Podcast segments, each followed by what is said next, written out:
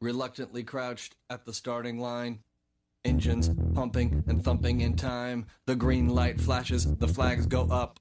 Churning and burning, they yearn for the cup. They deftly maneuver and muscle for rank. Fuel burning fast on an empty tank. Reckless and wild, they pour through the turns. Their prowess is potent and secretly stern. As they speed through the finish, the flags go down. The fans get up and they get out of town. Arena is empty, except for one man still driving and striving as fast as he can. The sun has gone down and the moon has come up. And long ago somebody left with the cup, but he's driving and striving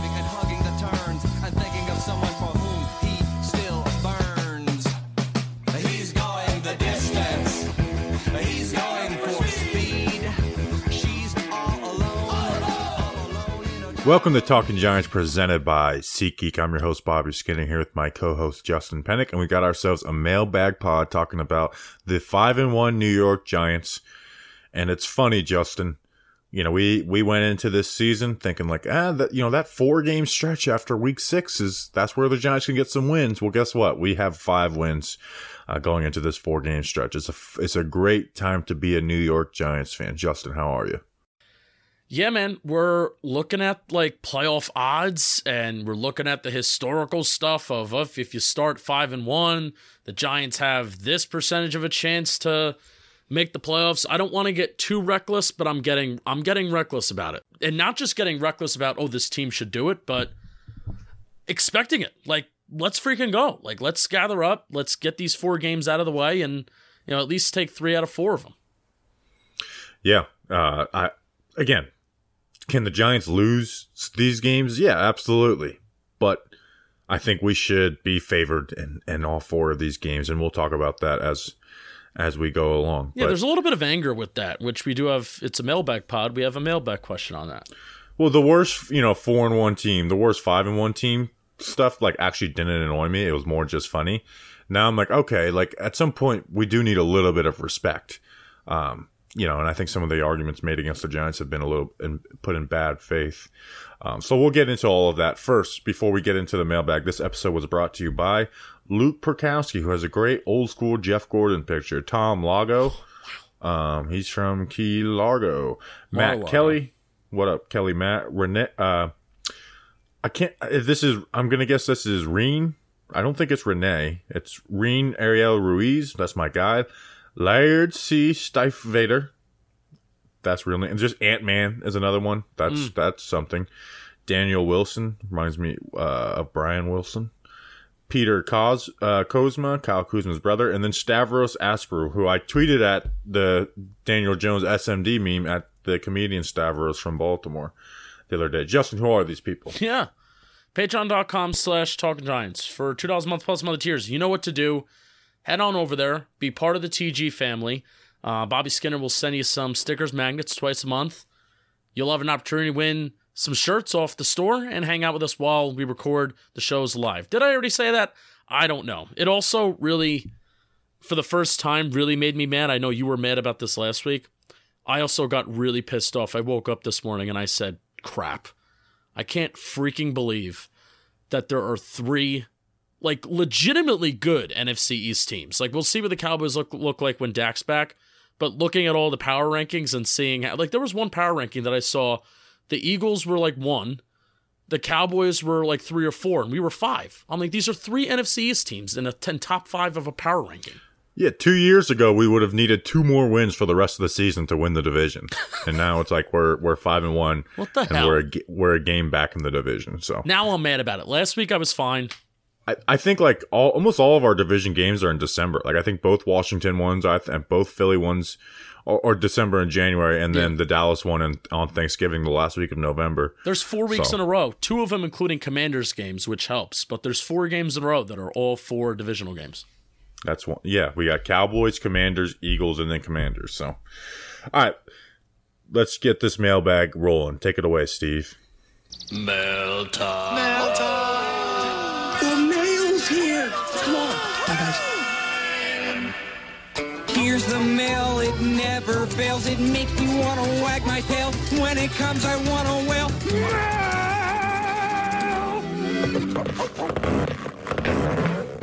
Thanks, Steve from Blues Clues. Justin, let's get into the mail. Giants future at future underscore Giants. Our friend Liam he asked, with Evan Neal improving in pass pro and wide receiver and wide receivers starting to create separation, do you think we can finally succeed in a traditional drop back offense? Absolutely. Now, we're not going to be the best drop back offense in the NFL. We're not going to do traditional drop back 30 times in a game, but absolutely. What Evan Neal's improvement is the biggest key to that, I believe. Um, now that they are playing Darius Slayton and Marcus Johnson, now you have some speed on the field. Not great wide receivers, but speed, and that's, you know, speed is is is, is the most important thing playing wide receiver, unless you're a slot wide receiver. Um, so now we have speed to be able to attack defenses.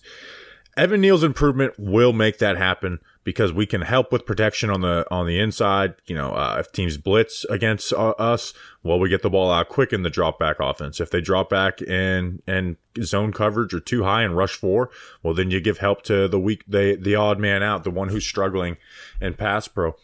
I do want to temper the Evan Neal improvement a little bit. Like there was there was real improvement. And that was something I was asking for out of Evan Neal. I wasn't asking for shutdown games. Just give me improvement. And he had that in uh, week six. A lot of that was they started letting him set more vertically, which we obviously talked about on the last podcast. I, th- I got a lot of questions about the vertical sets. Maybe I can hit on that later in this question. Do we have an Evan Neal question? Do we? Hold on. I don't.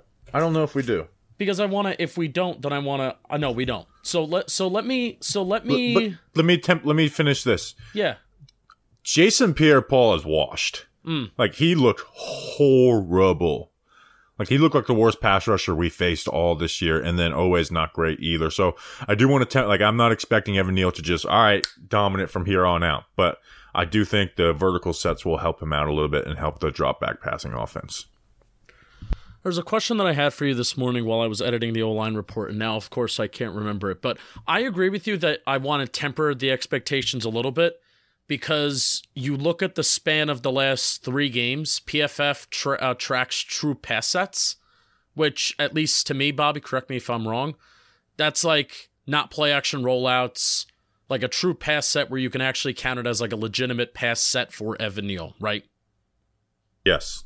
Yes. So uh, this past week against Baltimore, Evan Neal had 12 true pass sets, seven against Green Bay, four against Chicago, and then it jumped up to 25 against Dallas, 18 against Carolina, 13 against Tennessee. So while Evan Neal has been showing some improvement the last couple weeks, and especially against Baltimore, I want to say when it gets up to like 15 plus, you know, when the Giants are kind of running a little bit more drop back conventional passing offense, where maybe they're taking, you know, 15 conventional drop back passing and 15 true pass sets that Evan Neal has, and then above that. Um, but I agree with you that Evan Neal is the biggest piece of it, but there's also some bigger pieces that I want to touch on too. But, um, oh no, here's, here is my question that I forgot about this morning the first play of the offensive line report. I didn't really pay attention to see if this was the rest of the rest of the game. But the first play of the O-line report, it looked like Evan Neal was running more vertical sets, not necessarily just totally vertical, but it was like a mix between the horizontal and vertical where it just gave Evan Neal a little bit more breathing room. But it looked like the rest of the O line, in particular Andrew Thomas, because he's the other tackle, it looked like he was still doing the horizontal 45 degree sets. Is do you think that's true that they kind of gave Evan Neal that little room to breathe while Thomas was still doing the horizontal sets? Yes. Perfect. And and but the, the I think the first play of the O line report he did a 45 set, but even in that, like in, in that 45 set, finally we started seeing Evan Neal like get out of his stance. Well, it was, it's quicker, more of a typical a, kick step. We haven't seen that typical kick step, kick step, kick step yet this year. Yeah, but even even on like in his aggressive pass sets, he was getting like I I did a, a, like a comparison. Like look at him versus Thomas, and Thomas gets out of his stance quicker than basically anybody in the NFL. Even if you don't think he's the best tackle in the NFL, nobody gets out of their stance quicker than him. And he was right there with Thomas on that. So that's the type of stuff that like that's going to build for it. And he's not going to be perfect. He's going to have bad reps. He's going to give up more sacks this season, but we can operate with him. Um, other things with the drop back passing offense it's been our best offense the last la- last week, and we saw some good stuff out of it versus the Packers. Even though the play action, you know, two man uh, two man routes had a lot of success versus Green Bay. Yeah, it's but frustrating the that the Giants' offense is so good on third and long. What are you doing on third and long? drop back passing offense. Yes. You know, and those were the best plays we saw versus the Ravens this week, but they only kind of did it for the most part on third and long. And, and, you know, there was, there was one time where it was affected and that was that, uh, second, third down the game where DJ got hit, thrown it deep to Marcus Johnson, where the O line didn't hold up and he wasn't even like, make that play. But I also, I'm very happy with what the Giants offense is doing. They are very horizontal. They're doing crossing routes and stuff like that. But I also do want to attack vert. Get let's let's start attacking vertically a little more. Like those two high coverages, let's attack them with uh, a you know a Mills route where you throw a post and in and then a post on the backside and make these safeties play disciplined football. And if not, then you can get the ball underneath. You know, as we start doing some of these hor- like teams are going to start pressing up on the Giants. Well, guess what? That's when Darius Slayton can beat press. That's when even Marcus Johnson can beat press.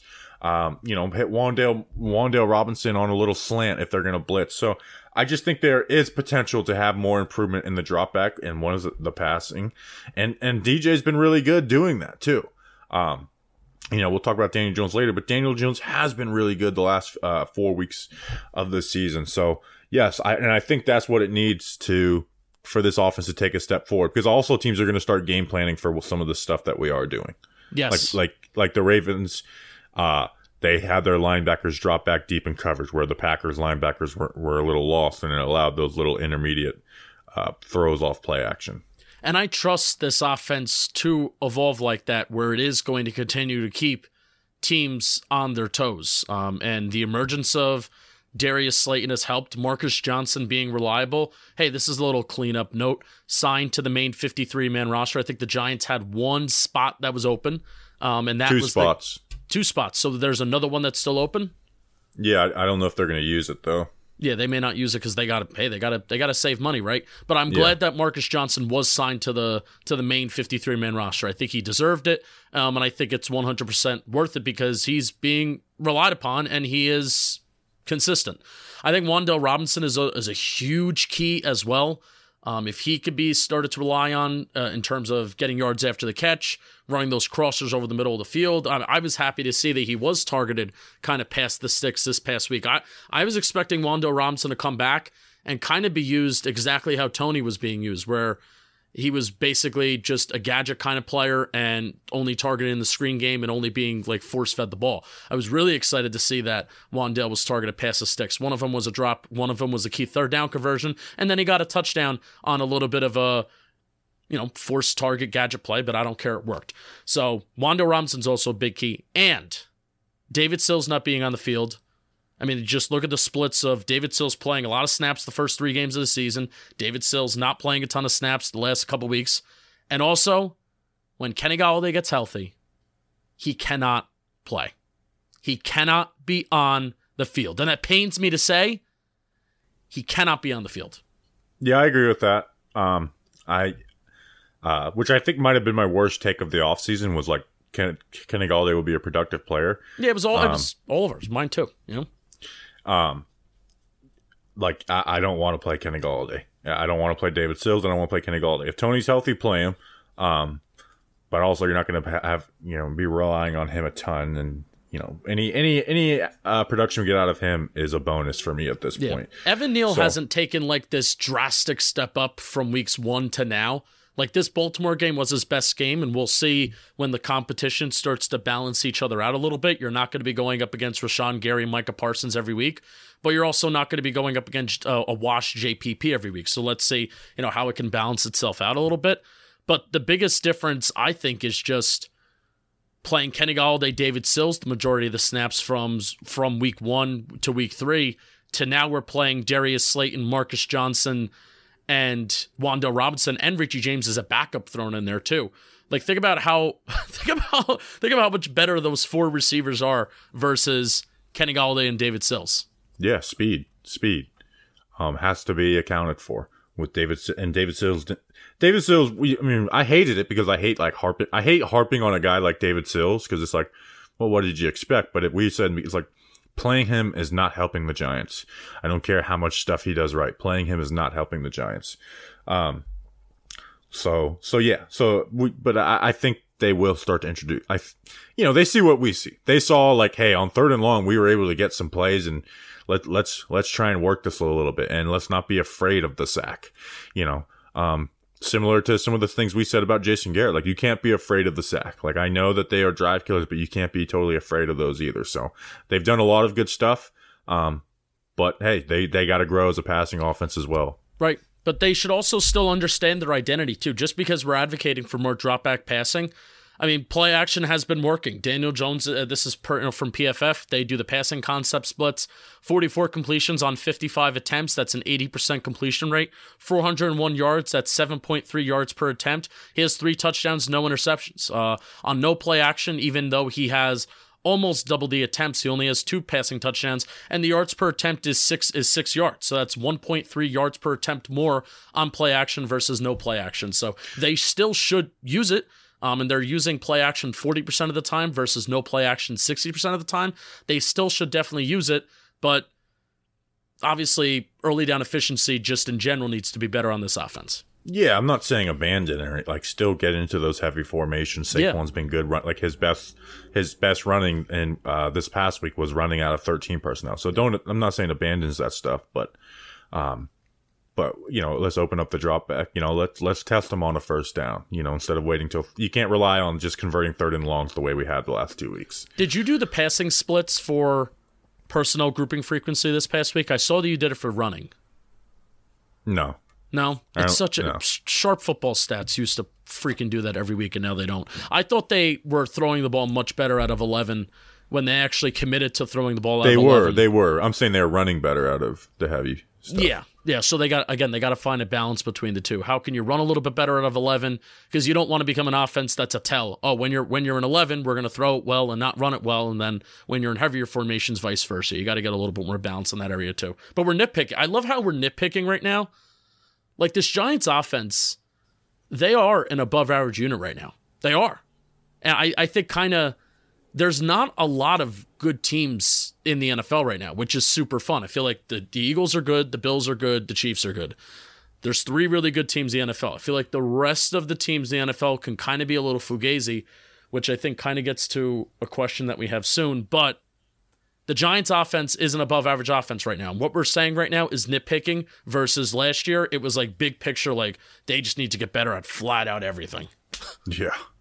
Yep. All right. Next question. We've right. been waiting for six weeks to hit this question on the pod. I think it's time.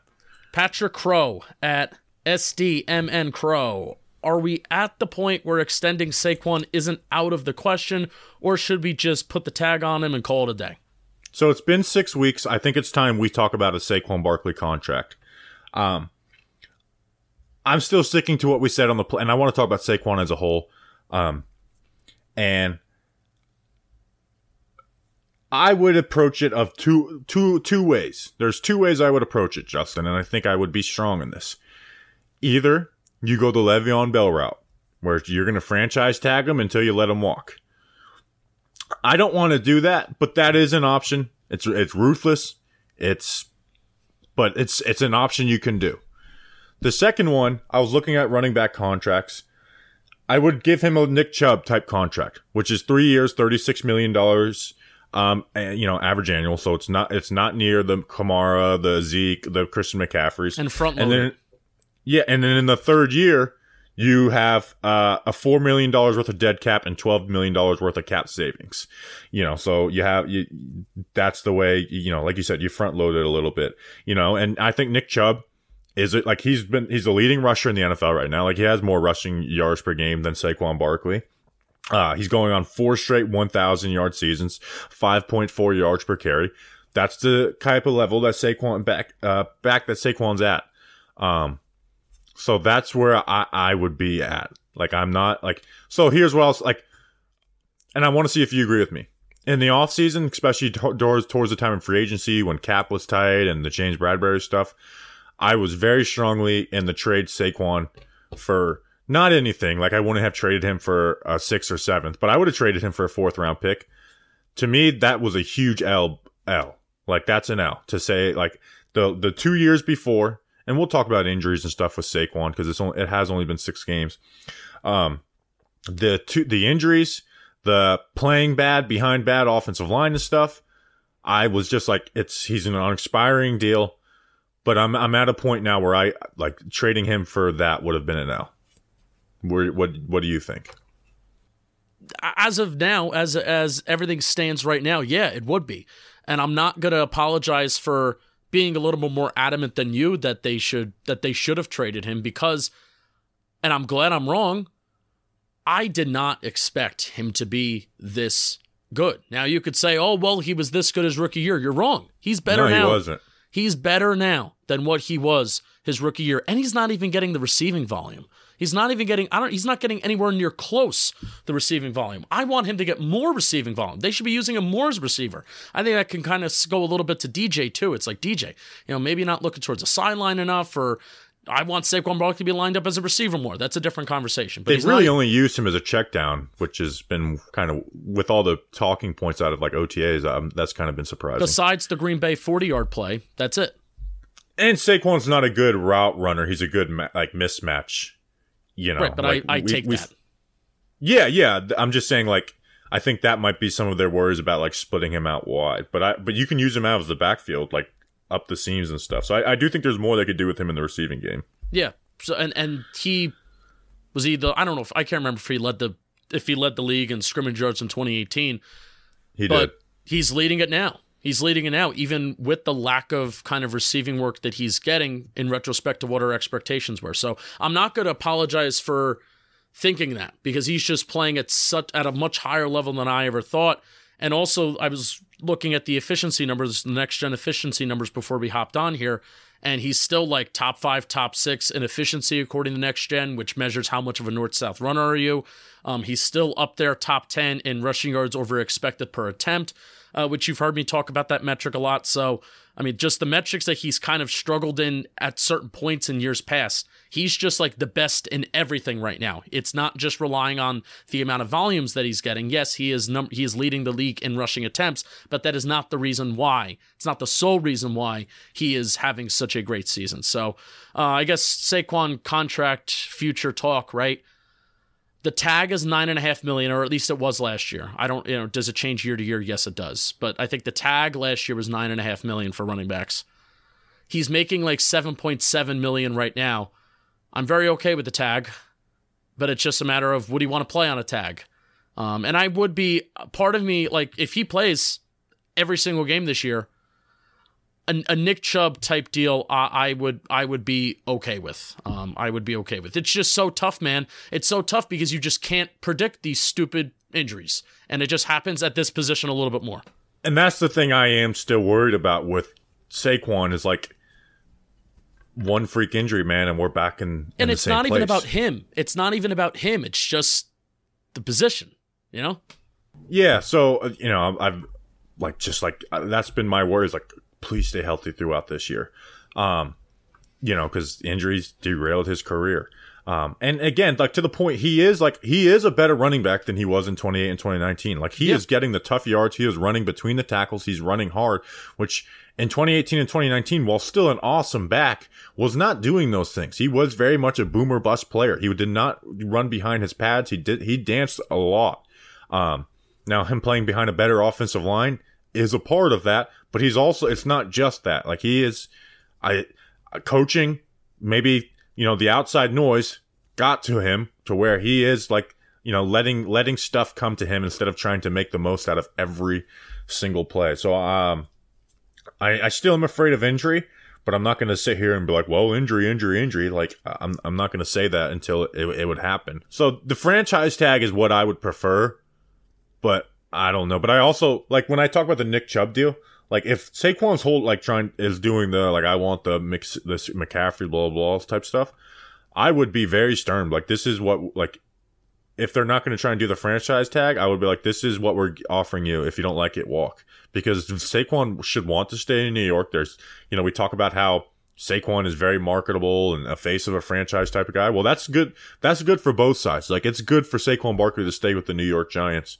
Um, so if they do give like an offer like the Nick Chubb, it would be like, hey, this is the offer.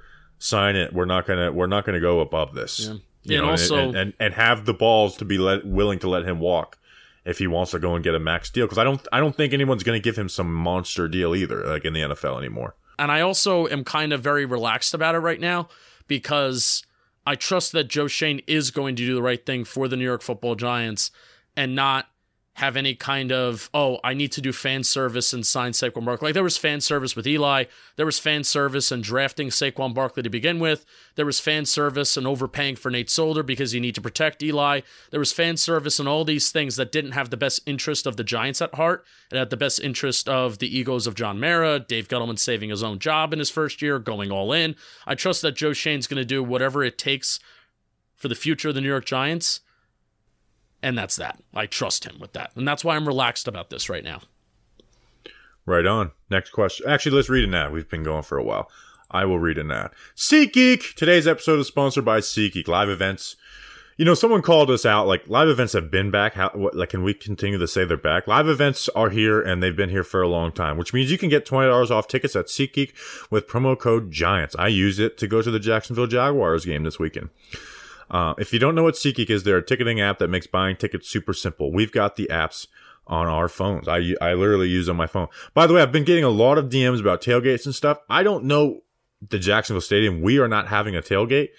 If you want a tailgate to happen where we can tell people to go and hang out with us, buy a parking pass or something and host it. You know, I'm not saying to get food for everybody, but just give us a, a, a place to tell people to go and you will be you will be a hero. And I think people will bring drinks and, and everything too. So whether it's football, concerts, basketball, baseball, festivals, or more, SeatGeek puts tickets from all over the web in one place to make buying simple. SeatGeek rates every ticket from 0 to 10 to make sure you are getting a good deal. Green means good, red means bad.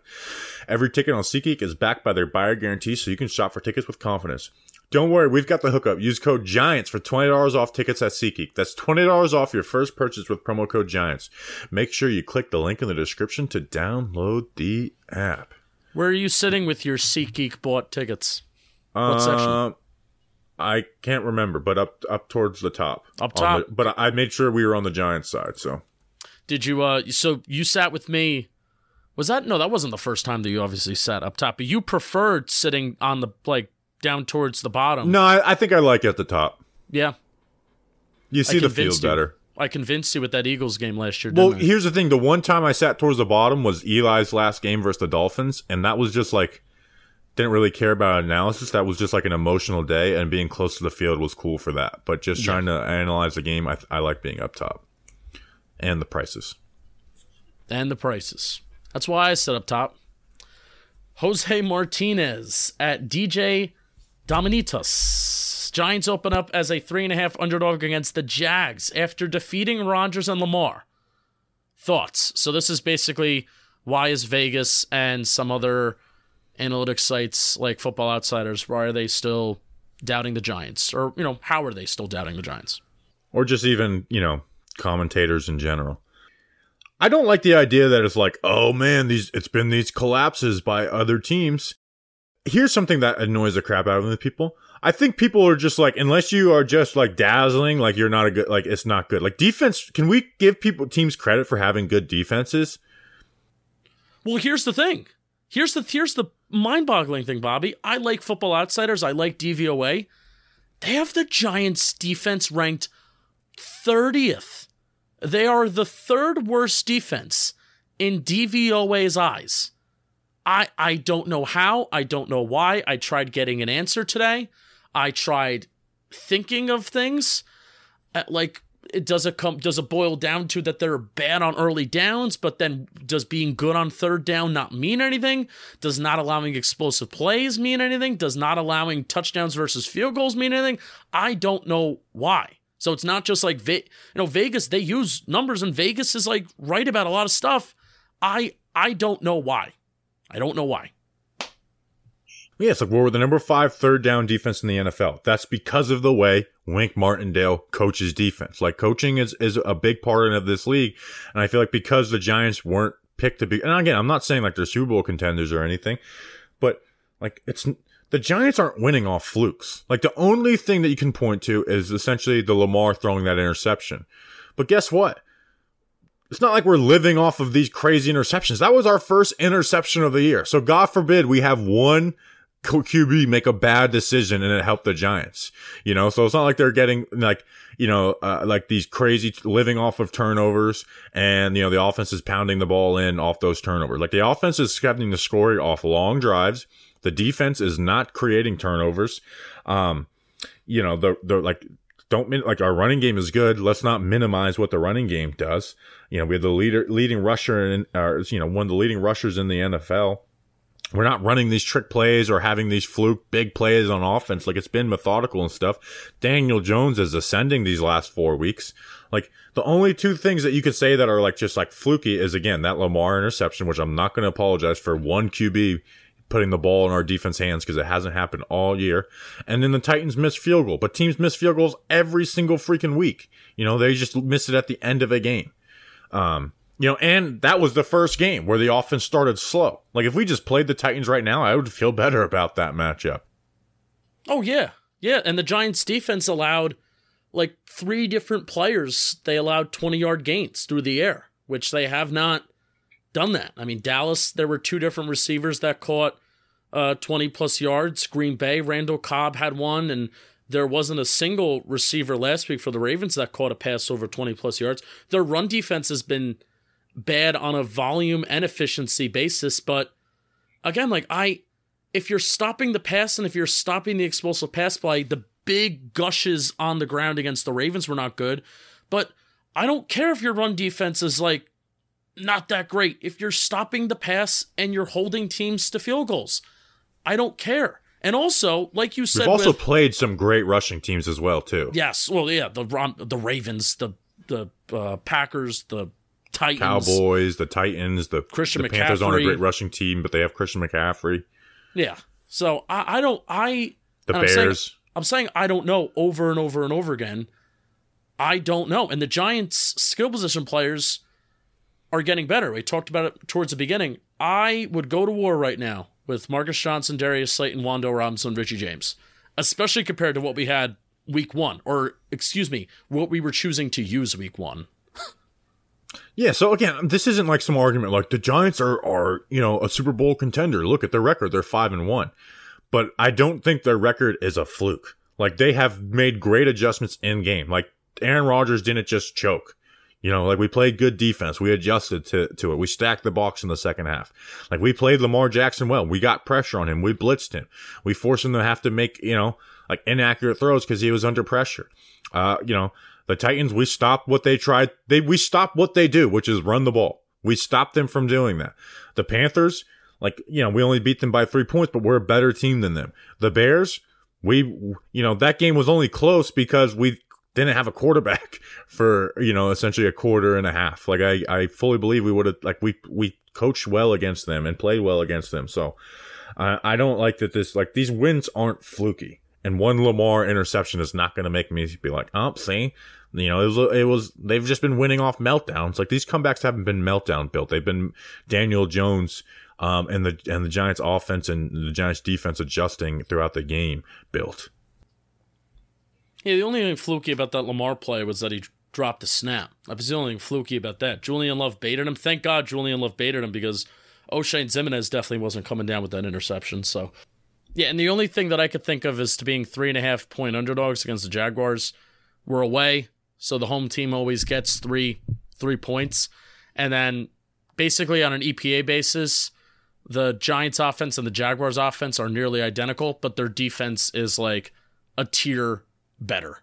Um, we'll talk about that on Friday as to why. We'll look at who the Jaguars have played, the results so far, because certainly there's some discussions to be had there. All right. Next question. Next question Mr. Chicken, our friend, Patreon member. So we're going to change this into a besides Andrew Thomas question. So, besides Andrew Thomas, if you could extend any player on the current roster, who would it be? Yeah, we, we changed it to besides Aaron, Andrew Thomas because that's easy. Like Andrew Thomas is the one player on the team where I'm like, make him the highest paid at his position, and I will not blink at it even one second. This is really tough. There's a there's a lot of guys, uh, and we only did this guys who are eligible for it. So you have Dexter Lawrence, Leonard Williams could be one, Xavier McKinney can be extended the year, and then Saquon and then Daniel Jones. Um, There's some other guys.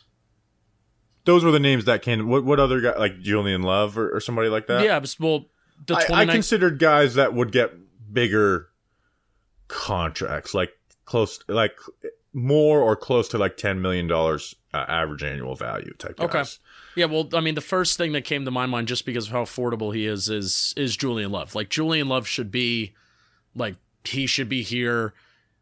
Good teams have players like Julian Love on their roster, homegrown guys. So we we've talked about how the Giants haven't been able to keep their homegrown guys in house. Julian Love is a homegrown guy that you feel good about that you can keep because he's not this superstar player, but he's like awesome at what he does. So Julian Love was the first guy that came to mind for me. So I wanted to say Dexter Lawrence, but I also don't want to like extend him off of a career year as well too, you know? Um, but I also think like extending him in the offseason would be a good idea depending on what the defensive tackle market is. Um, I'm going to say Xavier McKinney because we'll talk more in depth about McKinney on a later question, but he still is really good. But he's not going to have the stats that he had last year this season. Um, but still be a very important player. Safety contracts aren't huge. I would I would try and get McKinney done before you know he hits free agency. Yeah, there's still time for that though. I mean, well, he, he would next year would be his last his last year of the contract. Oh yeah, he wasn't a first round pick, right? yeah, right? second round pick. Hmm. Okay. So I, I, would take advantage of McKinney not having the statistical success that he had last year, and we'll talk about why that doesn't bother me in a later question. Um, you know, and I, I think you can get him for a reasonable deal. He wants to be a giant for a while. I, I would probably, I would try and get McKinney locked up, but I think there's a lot. I like, I mean, I, I think there's a good case, like you mentioned, Julian Love, for like five or six guys to be extended, which has not happened since Sterling Shepard for, for a Giants draft pick. You know who I thought of too? I mean, he has a void year in 2024, but I thought of Adoree Jackson. I don't know if that makes sense. That the fact that they did restructure him and and they gave him the void year, so I don't know if that makes sense to extend him. I don't know if that move indicates that they're not going to give him a contract extension, and last year is his last year. Um, but dude, Adoree's good, man. He's good.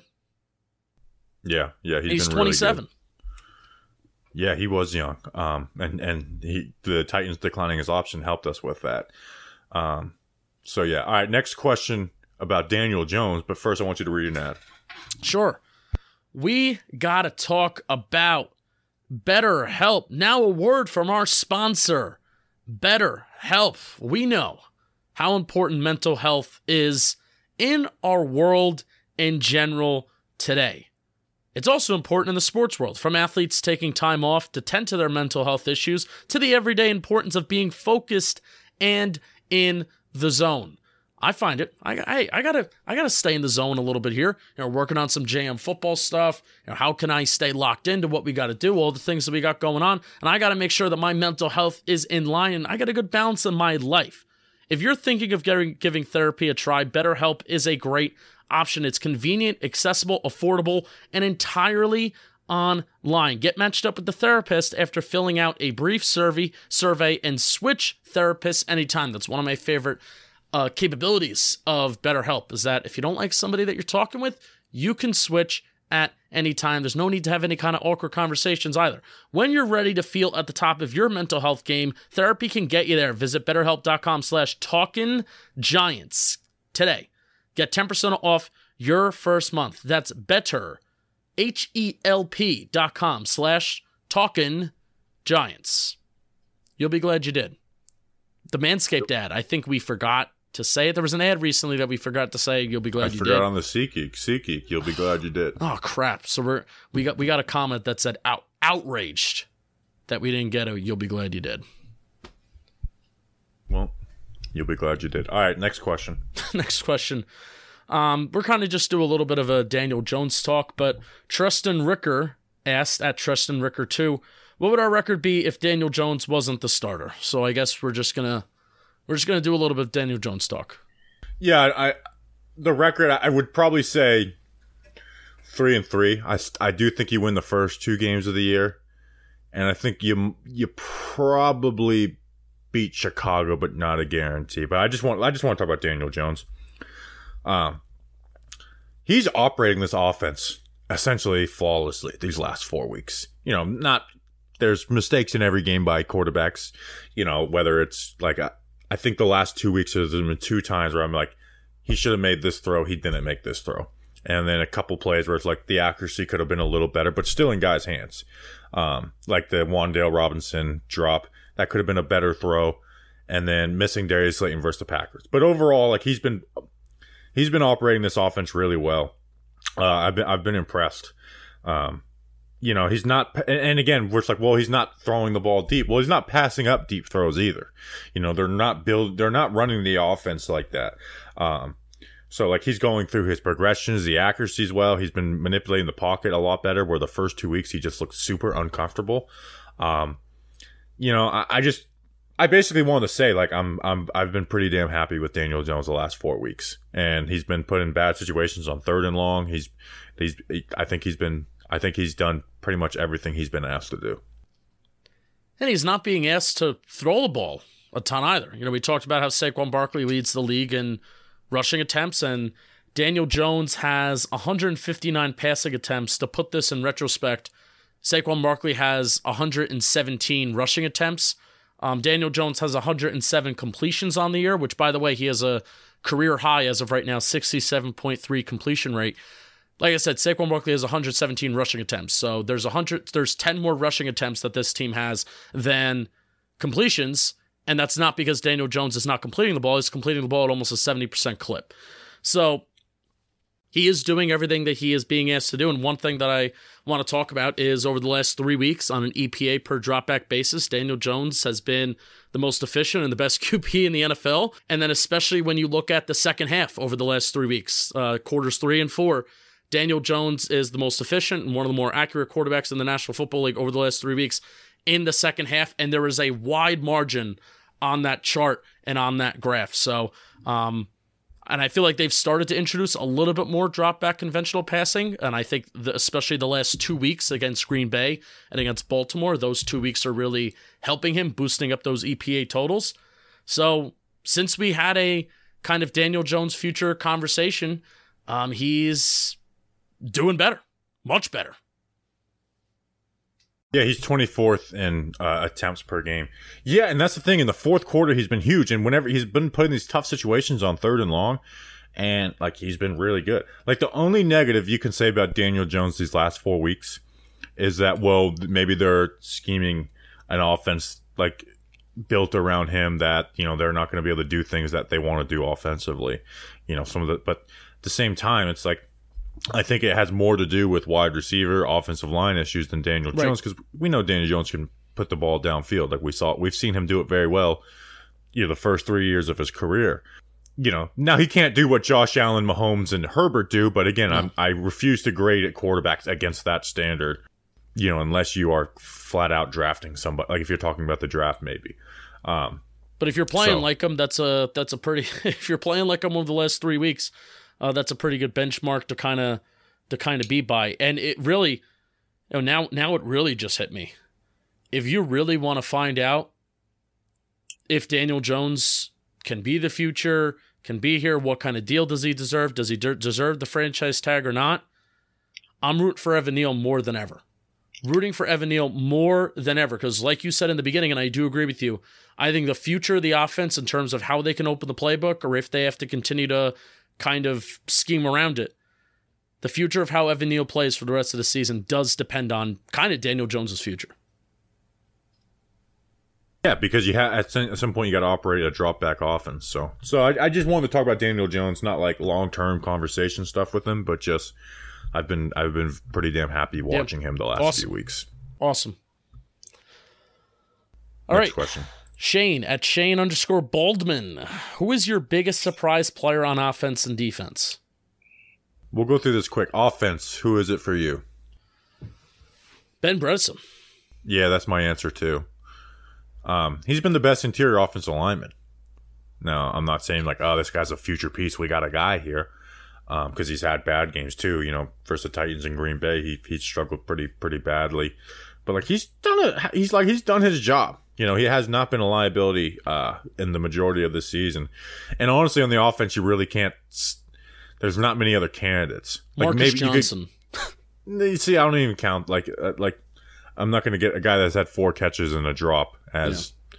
most surprised. Like you could, you could maybe even like if you want to get cute, you could say Saquon, or like like for, for Daniel Jones, like I also don't think Daniel Jones is playing at some much better level than he has in past years of his career No. either, Justin. No. I think he's playing in a much better scheme, and that's why, you know, me and you wanted to, you know, fire Jason Garrett personally. Like, and it's why I, I mean, there has not like I hated Jason Garrett more than I did Dave Gettleman. Like that, that's Yes. how bad I think the scheme was. Um, you know, like I don't, I don't think he's like he's this whole new player. It's like no, I just think he's been finally given uh, some decent surround, you know, like a decent like uh infrastructure with offense, you know, offensive scheme. Like still has bad Yeah. wide receivers, bad offensive line for the most part, you know. Um But you're in year four And a and, good- and a good running those- game. But but you're in year four, and you know if we're gonna end the year saying, well, you can't tell about Daniel Jones because of this, because of that.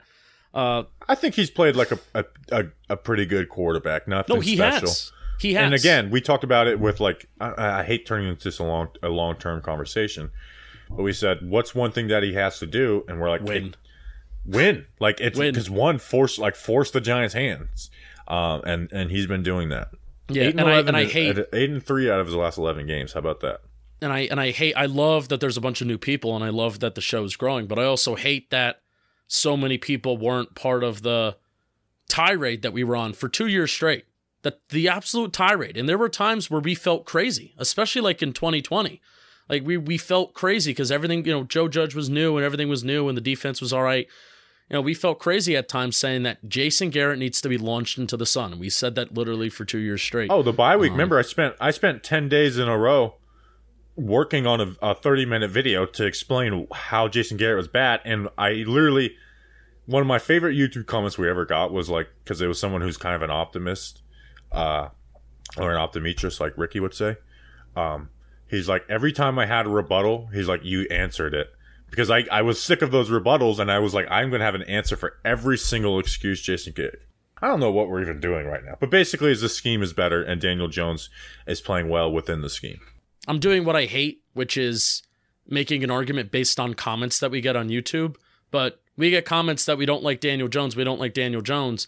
It's like, no, we literally like outwardly defended Daniel Jones the last two years by saying that Garrett should be launched into the sun and that he deserves much better. And he's getting it. And that's what, by saying that, I feel like Daniel Jones isn't playing much higher than the level that he has the last couple years. That's not a slight to Daniel Jones. Daniel no, Jones has the played scheme well. is making it look better. Yes, Daniel Jones has played well despite of everything else going wrong around him and now he's playing kind of in a similar way despite a lot going right around him, which is awesome. Um biggest surprise on defense. I would say Jihad Ward. Like he's not giving you anything in pass rush production, but he's really good versus the run. Like he's better. Like Jacksonville, I think just misused him. But even with Baltimore uh, and Wink in 2020, like he wasn't making this type of impact for them. You know, and there's a reason why this guy has been a vet min. Uh, you know, the last couple years, he has been a like a, a key force against the run. Yeah, I will agree with you. Yes. All right, next question. Next question is coming from Sports CG at Sports CG 247. Hey guys, what's your assessment on the type of season Xavier McKinney is having? Um, there was some chatter about him coming into the season that he's going to become an all pro type of player, but I think Julian Love has been our best safety so far. So, thoughts on Xavier McKinney, and then also, I guess, thoughts on Julian Love. We kind of predicted this with McKinney. It's like he's still going to be a really good player, but he's not going to get the stats this year. And it's just that is the case. Like he is playing in a totally different role than what he did last year. Um, one, he's been he's being put in a position of where he's being avoided. Like offenses are avoiding him, and I hate using coverage stats for safeties to judge them, but I do think it's it's a good barometer of like how they're being used. So right now, coverage stats, he's been targeted 16 times, eight completions, 101 yards. So on a 17 game rate, that's 22 for 44, 286 yards. That's 16 less completions, 12 less attempts, uh, and 160 less yards that he would have allowed um, for, Compared for the to whole last year? Compared to last year, where he played awesome last year, right? Yeah, and he Um, played that two high system too, which is, yeah. Yeah. So that's been the biggest difference is the system that he plays in. When with Patrick Graham's assistant, it allowed him to one, he's playing a half part of the field, not playing, you know, that center field. and it allows them to take advantage of mistakes made by quarterbacks and be aggressive and play up. Um, and the quarterback makes it like it just breeds more turnovers. What Patrick Graham did, where this year we have one interception in, in six games. Last year we were getting interceptions essentially every single week, um, uh, for the most part. You know, and Xavier McKinney was a big part of that. And he now he's playing in that single high where teams avoid the single high safety. Like the single high safety goes one way, you go the other way, and we're not being beat deep really at all either. So I think that he's playing in the box more. He's playing in the box 35% compared to 15% last year. Uh, playing deep 53% compared to 71% last year. So I just think it's more about the system. Like he's doing good in what his role is. You know, you put him on Christian McCaffrey week two, thrived in that. Um, he's made a, f- a few mistakes, like that Marcedes Lewis touchdown was on him, but I'm not going to freak out on a like a one yard you know, smoke and mirrors touchdown from the Packers. Um, and, and a couple other mistakes here and there, but nothing glaring. He's just being avoided, and he's playing, but he's playing, he's doing his job very well. And he's the quarterback of the defense with the green dot, and guys have been in place and doing well, besides the 10 man on the field thing. Yeah, yeah, besides 10 men on the field, but I don't exactly know who deserves fault for that. What about Julian Love? Oh, yes. Uh, Julian Love has been good but he's he gets a more impact role where like he's put in man coverage, um, like he's only playing more. deep. Yeah, he's playing like he's playing deep thirty six percent of the time, and half of those times it's in those when they do go to two high, which is not as uh, very often. And even when they do go to two high, a lot of times they're still in man coverage, and they'll let Julian Love crash down and be like the robber underneath. And McKinney is back, even though they're playing, they're starting to snap two high. He's playing single high safety. Um, so he's made some, but I thought this pass game was his best game. Like he had that pass deflection where he got beat on the double move and recovered in the end zone. That third and goal at the five uh, on the drag route by Isaiah Likely breaking up that pass um, was good, and then obviously the interception.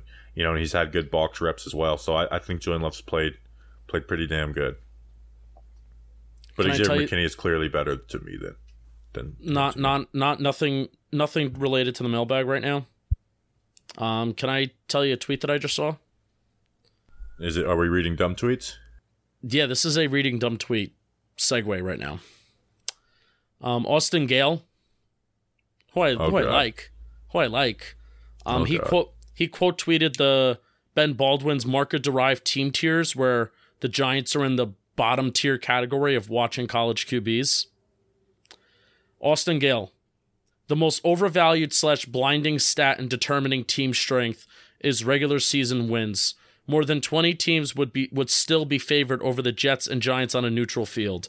And then in a in a reply, he said the Raiders are one and four, but still ranked 15th in market derived power ratings because their team is good and wins are volatile.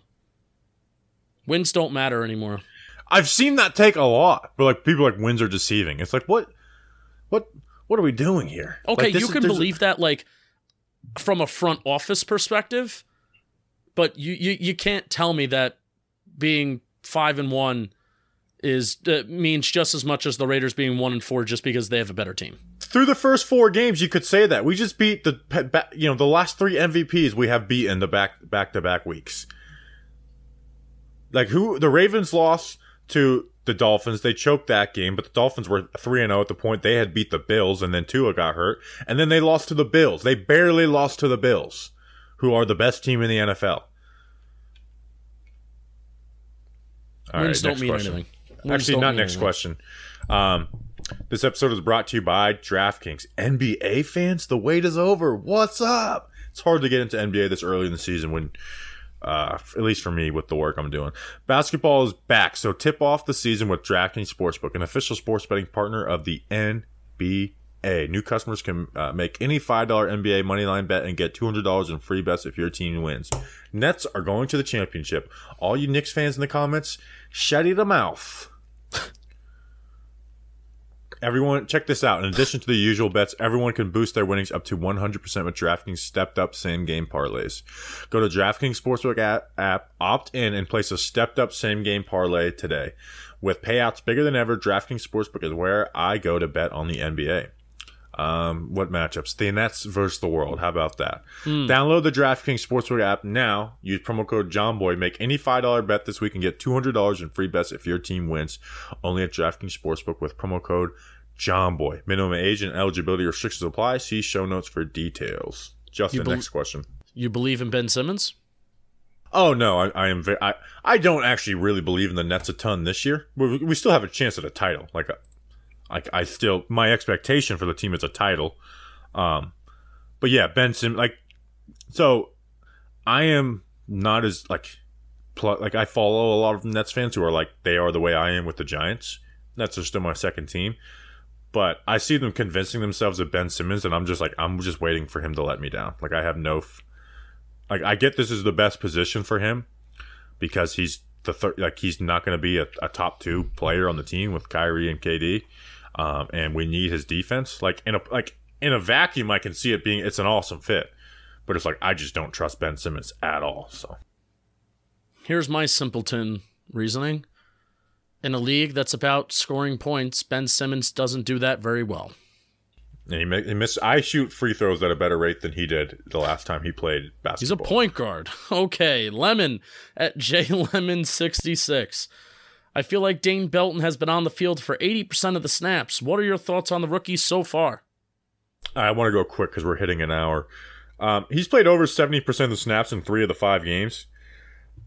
I think his best thing that he's been good at, man coverage on tight ends. And that's what we said about him in the draft. It's like he's didn't play a ton of deep at Iowa. Yeah. He, I don't think he fits, like he's, he does struggle a little in the box playing the run. Like he's, like McKinney and Love are worlds better than him playing in the box versus the run. He's made he's But- come up and made some good plays though in the run. Yeah, he, he he has, but it hasn't been like anything like like look at this wow play. It's just kind of being playing doing his his role. Um, but like he's nowhere near playing that as McKinney and Love. Uh, where he's been best, which is what we said out of the draft, is like he covered slot wide receivers in college. Not going to cover slot wide receivers in the NFL, but he can cover tight ends, and I think he's been pretty damn good manning up versus tight ends uh, this year. He's made some mistakes. Uh, you know, he's been a little, uh, you know, aggressive, over aggressive at times when they're running those two high coverages. But I've been, I've been happy with Belton. He's been good in man on on tight ends. Yeah, Dane Belton was one of my least favorite draft picks besides I guess DJ Davidson just because I didn't see I didn't see I didn't see a lot. Like there's nothing really get me excited, but I've been kind of I mean, eat my words so far. Now there's there was there's been no play that's gotten me like overly excited like, "Ooh, look at Dane Belton here." But the fact that he hasn't been a disaster and I think he's being asked to do a couple different things and he's been solid at it. So, I'm kind of eating my words with that draft pick right now. All right, next question. Nick Doherty at new underscore kid 98. Will Bobby and Julian be up for the parade in January? Well, technically, it's why are we celebrating? Well, I was going to say no because it'd be it's going to be in February. Yeah, why are we celebrating in January? Yeah, You, February. you don't, Justin. You don't understand how much I've been fantasizing about playoff talking Giants. Like it's been a lot. Like I I can't even wrap my head around it. I can't believe it's going to happen. Like we did it. Like you know, I, I'm so excited for talking Giants playoffs. Literally, I will not have been more excited for an entire day since the Super Bowl. Yeah, no, not even, Like Not I might kill somebody in the John Boy Media office that day. not even 2016 Green Bay because it's like, well, we have no offense. No, I, I mean, don't get me wrong. I, I was still, I was still like, we have Eli, we've got a shot for that. So I wasn't as dismissive as as them, and it, I wanted to, you know, pull an Odell and punch a hole in the wall after that game. I was actually living with a friend, and he had a kid, and he was like, asking me questions, and I was like, it was the first time where I was like, why don't you just shut up? Like, shut up. um, so don't get me wrong. Like, I still went into that playoffs like we got a shot, we got Eli. Um, Uh, Kevin from so- from the social media team, he'd be a good person punch. He's one of my favorite John Boy Media employees. He- he'd enjoy it. I mean, that's that's partially why. I'm hoping now that we have Yankees, Astros, ALCS that maybe I'll I'll hit up Jim and Jake with like permission to be the company pitbull. Hmm. Do it. All right, that's the mailbag.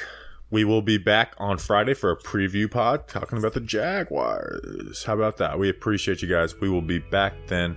Until then, let's go Big Blue.